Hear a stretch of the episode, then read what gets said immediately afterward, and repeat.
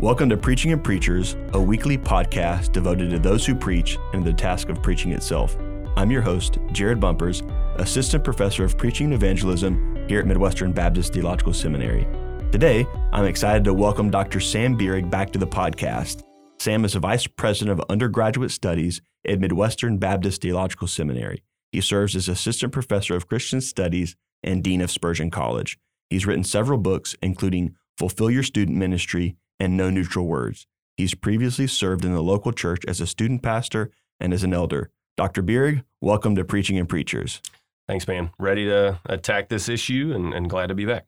Excited to have you back on. We, we, have talked about Proverbs previously, and we talked about the theme of Proverbs, uh, the, the major motif that should govern the way we understand some of those smaller topics.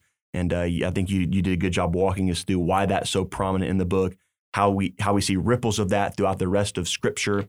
And so preachers who are preaching through Proverbs need to understand that even the, the topics that are generally given a lot of attention, time, speech, friendship, money, those things are biblical and they're important, but they're connected to this larger theme of two ways walking in wisdom, fearing the Lord, and rejecting God's word, God's way, not fearing God, and walking the path of folly or foolishness. And so right that was a helpful conversation. so now I want to move from kind of the big picture theme, theology, biblical theology, down to some of the more granular nuts and bolts aspects of preaching through the book of Proverbs. And so let, us say that somebody listened to the previous episode and they said, I'm going to do it. I'm going to preach through the book of Proverbs. What are some some maybe landmines or pitfalls that that those who decide to preach through Proverbs should try to avoid? Yeah. Yeah, just to point it up, I think the question stands. If if you take what we mean lectio continua or, or, generally sequential preaching through a book the question stands it, you know can proverbs be a player in the pulpit like can mm. it hmm. actually can it can it play and i think the answer is yes and it doesn't have to be topical before we get into the even sequential you ask about what are some of the pitfalls I, I think even before the sequential issue is by moving in a topical way i've seen a number of, of faithful pastors still preach christ and preach salvation redemptively from the book, but it's not immediately as obvious. I, I, will say that if you if you move into a topical way, and what I'm what I sense is even in de- devotional literature and those sorts of things is a, a willingness to moralize proverbs in a way that it almost makes it like a second law. So it yeah it, it ends up being you know pull yourself up by your bootstraps and, and don't marry that kind of woman or don't talk that way or just knock it off. Quit spending your money that way. And, and, and if you're not seeing that Jesus has given us even this text to, uh, to save us, then we're going to moralize it, you know? And so I think that's the number one issue, like problem that, that comes. I mean, I would put the sequential expositional, uh, like form in which we should go at it as secondary. But, but first off, as the souls of, of people are in the balance in their own willingness or unwillingness to, to just fall prey to just being discouraged, you know, and trying to follow mm-hmm. the Lord, in some ways being cut off from that because of this kind of topical move that we can make. So, anyway, that would be my quick on that. On the sequential piece, hey, mm, real quick, oh, but yeah. before you do that, let me let me just add that I think what you've just said is is absolutely crucial yeah. for those who are preaching to grasp. If you preach Proverbs in a topical way, as just some here's some practical suggestions that that's not Christian preaching. It's not the gospel. That's that's a moralism. That's do good Christianity. Yep. Yep. And it it, w- it, will leave people either beaten up, like yep. you said, they're discouraged. Man, I'm supposed to be this kind of person. I, I don't always manage my money well. Right. I don't always speak kindly or softly. I'm an absolute failure. Why can't I do what the Bible tells me to do? And they they leave beat up or discouraged. Or on the flip side, maybe you have somebody who's predisposed to to, to morality. They have yep. a strong will and they mm-hmm. do. They're like, oh, I'm trying so hard to control my tongue and I'm doing a pretty good job. Right. Well, what happens?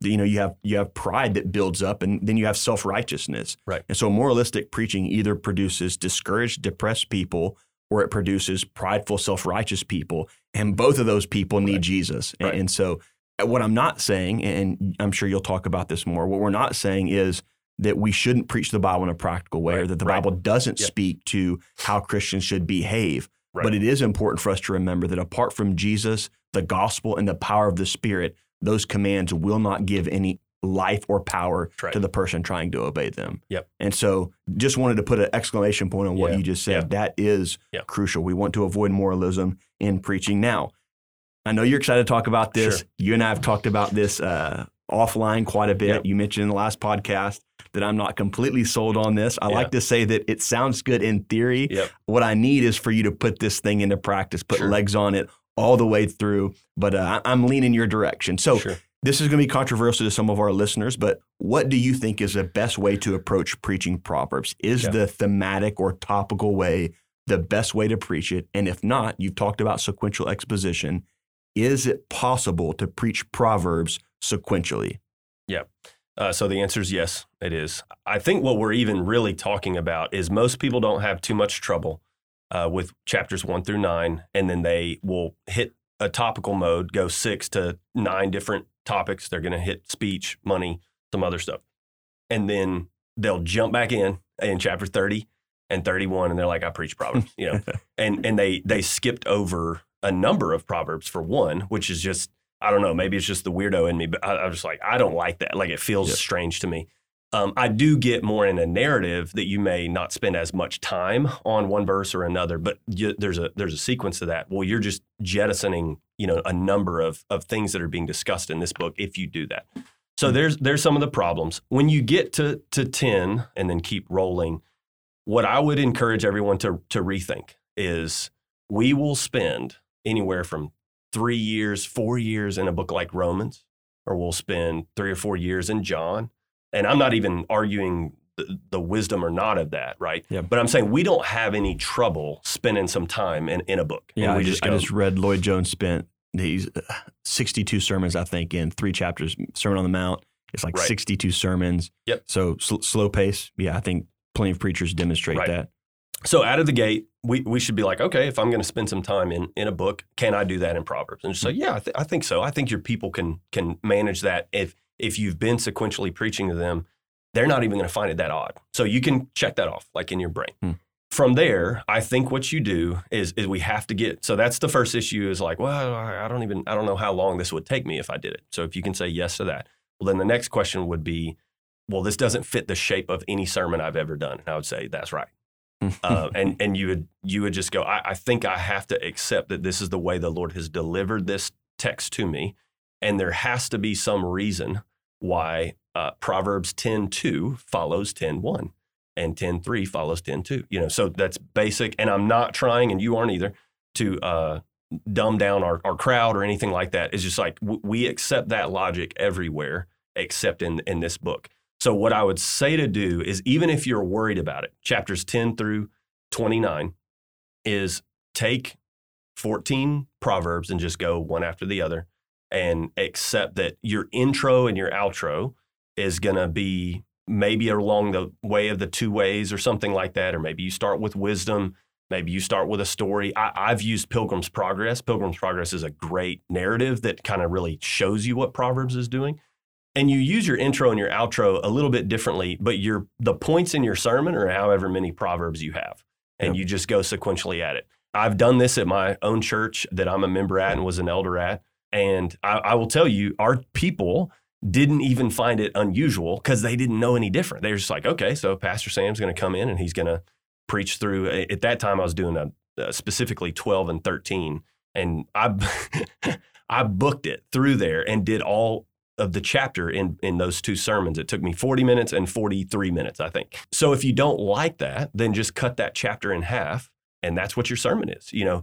Also, I think one move that I'd tell the listeners is we will sometimes do John say in in one semester we'll take a break, do do Easter or something like that or Christmas and then come back to it. So it doesn't mean that you have to just, you know, you never stop for a full year, you go through Proverbs and that's it but I think you can you can do it, you know. And your people, what's on the line here is there is a piece, so to speak, of the whole counsel of God that we're not really delivering to them because it doesn't quite fit our homiletical grid, which really isn't that similar in Psalms versus narrative versus epistle anyway. But we're just kind of like, oh man, I don't really know what to do with that because this sermon today has 14 points. Yeah. And so it isn't going to lend itself quite like a point or a truth or a meditation uh, what is a meditation, but it's just whatever is being discussed there. Keep that two ways motif in, in mind, and then just keep moving through. So this is a this is something about disciplining children, and you're going to address that, and your people are going to be edified and encouraged, challenged, admonished, and then you're going to move on to something else. And the next one, it's actually about money or something like that. And so you're going to address each one of those things. They're going to walk away taking application. They're going to be encouraged. They're going to be cut to the heart from different vantage points, male, female, different age. All of those things are going to be applied. Um, and the Lord's going to use that. And it is going to be a little more sage than proclaimer. And that's okay. God apparently is fine with that part of our diet. He gave us wisdom literature and wants us to, to have that. And so we, we just accept the terms that he delivers it instead of usurping that and saying, I'm going to, you know, topicalize it. So. Yeah, I think you've used the the phrase sage or the term sage Yeah. a couple times in personal conversations. Yeah. And I've always found that helpful because Hmm. you know Solomon is, is described as the wisest man Yeah. who ever lived. And so, you know, he's he's giving just some kind of practical point by point instructions or wisdom that that ultimately cycle back up to that that two-way motif that you've talked about. Now, what's interesting is when you think about, you know, expository preaching and books that have been written you know, you often hear guys talk about uh, this, you know, the central idea of the sermon or the Mm-hmm. Yep. big Haddon Robinson's Bible, Yep. big idea, central idea of the sermon. I think Vines and Shaddix call it major idea of the text. I think Tony Merida calls it. Uh, I often refer to the homiletical idea. Yep. Like, what's this main central driving idea? And I think that often works, but it doesn't work in every text. And That's if it, right. if that big idea or central idea, if there are 14 big ideas in this Yep. section of Proverbs that I'm preaching, well, then, then so be it. I'm, I'm going to jettison this homiletical practice that's usually helpful in this particular Yep. text because the text determines the structure of the sermon. That's I mean, right. almost every Yep. expositor, Yes. expository preacher God would also say that. And so, you know, text driven preaching, Steven Smith, David Allen, those guys. So would- you're saying you're with me now, uh, Is that what you're, saying? You're, Okay. you're moving me your direction.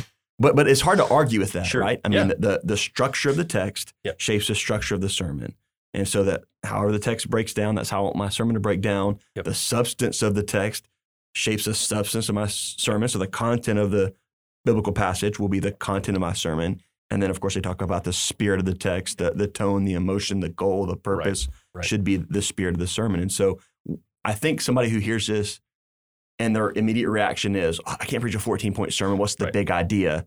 I think if they step back and read the homiletical literature more broadly, what they'll see is generally there's one major idea with supporting ideas, Right. but that doesn't work for every text. Right. Proverbs being one of those. And that's okay. Yep. Put your homiletical, you know, kind of framework aside for this particular genre. Yep. Let the genre determine substance, structure, and spirit, and then and then preach it as it's laid out. So, Yep. uh, yes, I, I am saying, I guess essentially that that I, I agree with you. You persuaded me. Sure. So let's let's talk about this. You mentioned this earlier. We talked about moralism, Mhm. and so okay, a preacher's listening and they they heard that admonition earlier, Right. and they say, Poof, "I don't want to do that. I don't Right. want to preach moralistic sermons. Good. Don't want to discourage my people. Don't want to Yeah. puff my people up." Well, how do you preach Christ from Proverbs then? Yeah. Um, so uh, because I've been thinking about this so long, there's sort of, for me at least, not not necessarily saying this is out in the crowd, but uh, an embarrassment of riches because I've just really slammed into the idea about man, there's so many ways to preach Christ, to preach the gospel from from this. But um, I would go really quickly to there is a way to preach it typologically, uh, typologically. So the true Solomonic son is, is Jesus, is what I would say. So he he is the one who is listening to the Father's address, and when he hears "listen," do X, Y, or Z, or watch out for this, he doesn't. I mean, so if you if you take just for example, hey, I mean, we know obviously our Christology plays here, but uh, he never sins, right? So he's perfectly wise. He he always takes the righteous path, the wise path.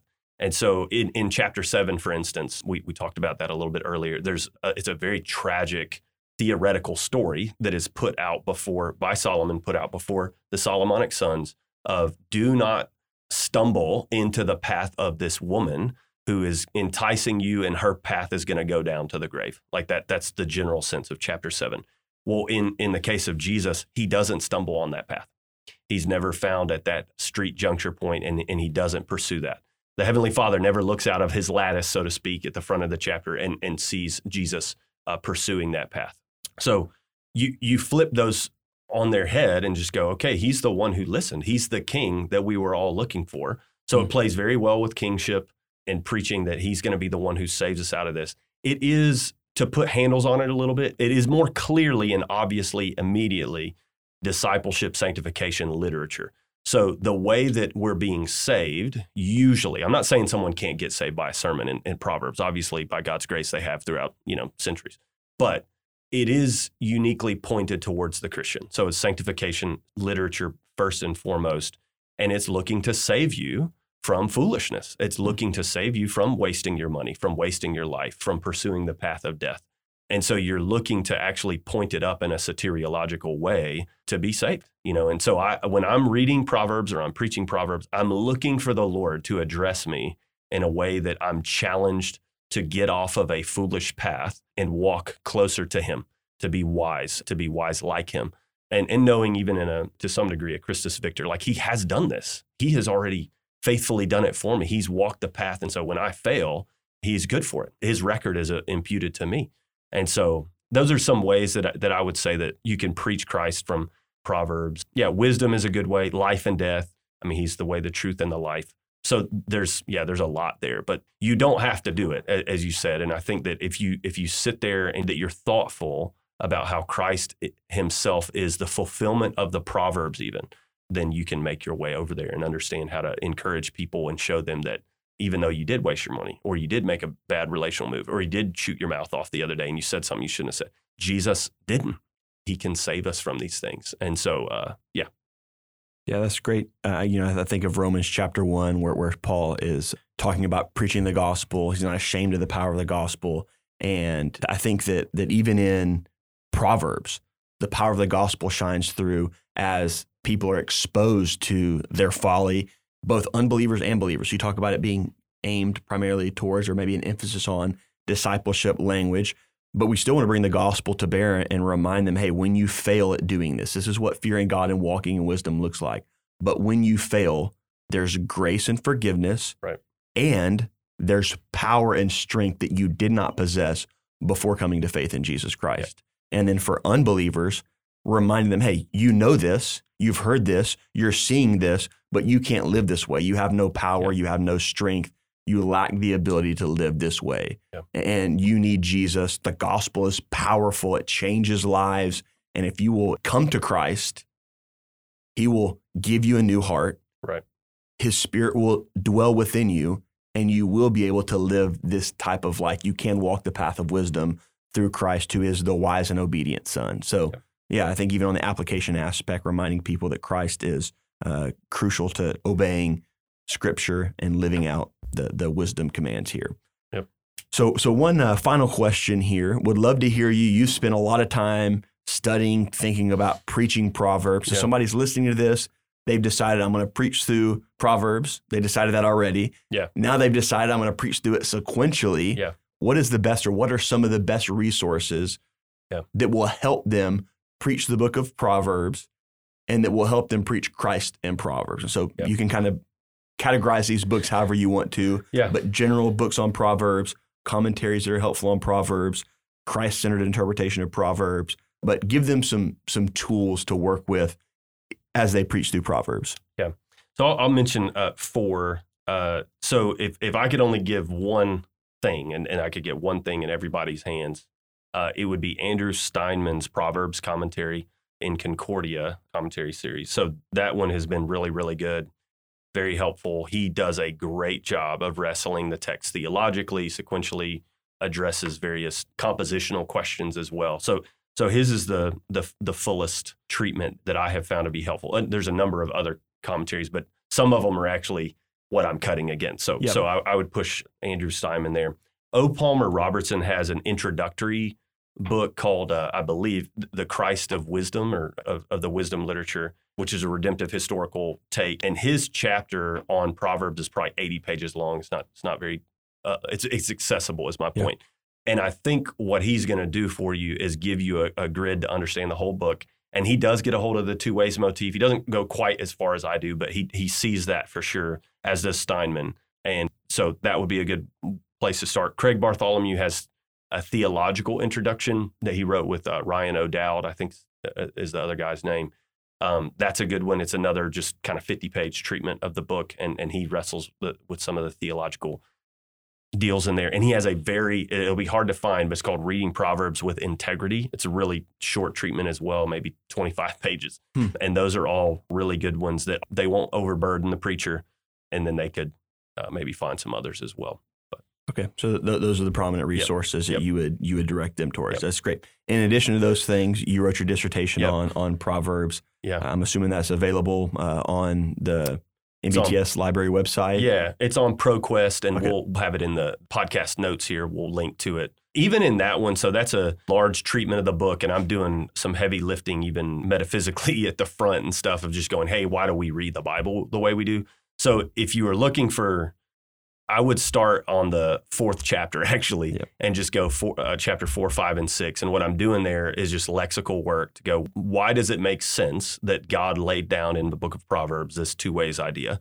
how can I argue that and, and do it with you know good faith? So I'm, I'm making the argument there. Also, just the compositional structure of the book and just saying actually this is in all these joint points that proves that this is how we're supposed to read the whole book. And then just theologically, like biblical theologically, some of those things that me and you discussed on the first one, I'm just proving no, this is this actually makes total sense. That this is the chief metaphor that that Solomon and, and by God's inspiration designs the book according to this. So I'm making the argument from those two positions, and those would be most helpful in the preaching zone. Um, so Yeah, that's great. And uh, j- just, I appreciate your warning to the Yeah. readers. Start chapter four. if you do not know this, Sam's dissertation is massive. So he's basically saying, gird up your loins like a man. it's going to be a tough read. But Yeah. I do think it's beneficial. I think you're breaking new ground. And so Yeah. I appreciate you and your work there. yeah, appreciate it. Good. Well, Dr. Bierig, thank you for joining us Yep. and uh, look forward to continuing to think about preaching, the task of preaching. And those of you who are listening, hopefully you'll take this to heart, take up the book of Proverbs, and preach through it verse by verse. Thank you for being with us today and for listening to Preaching and Preachers. For more information, go to my website, jasonkallen.com. That's jasonkallen.com.